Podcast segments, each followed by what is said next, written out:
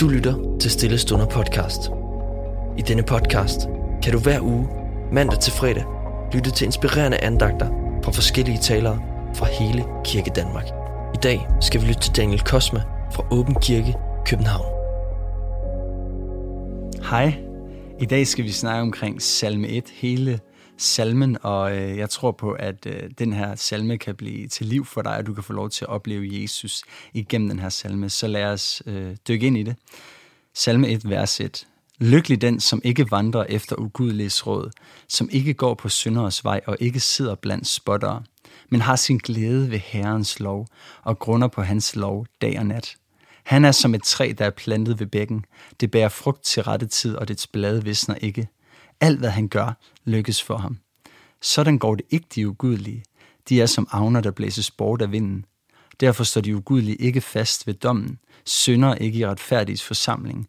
Herren kender de retfærdiges vej, men de ugudeliges vej går til grunde. Og min overskrift i dag, den er, at eksistere versus at leve. At eksistere kontra at leve. Så lad os gå i gang.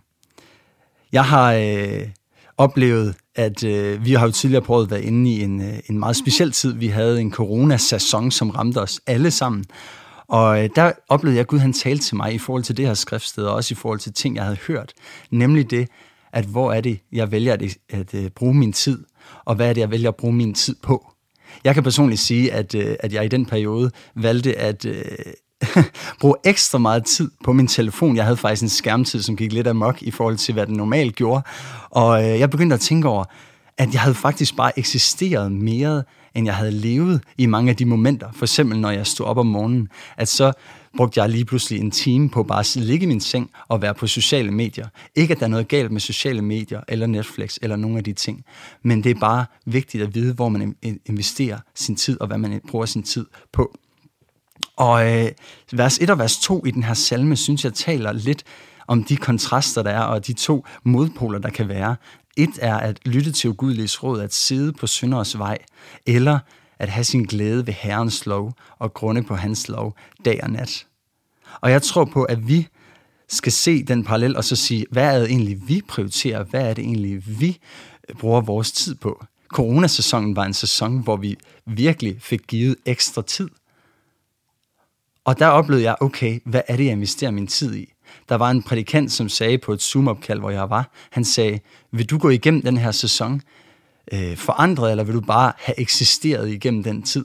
Og det udfordrede mit hjerte til faktisk at vælge i min hverdag, at investere tid sammen med Gud, at sige, jeg vil gerne bruge den tid, som jeg har i min hverdag, på at være sammen med Gud og investere sammen med ham.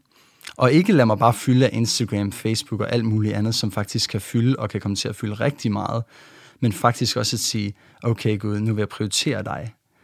Og der var en, i en video, jeg hørte her forleden, som sagde, folk siger altid, at græsset er grønnere på den anden side.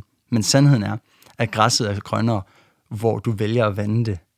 Og det talte virkelig til mig. Jeg havde aldrig set det på den måde. Jeg har hørt det ordsprog mange gange, men jeg har ikke lige set den vending med, at det handler om, hvor du vander det.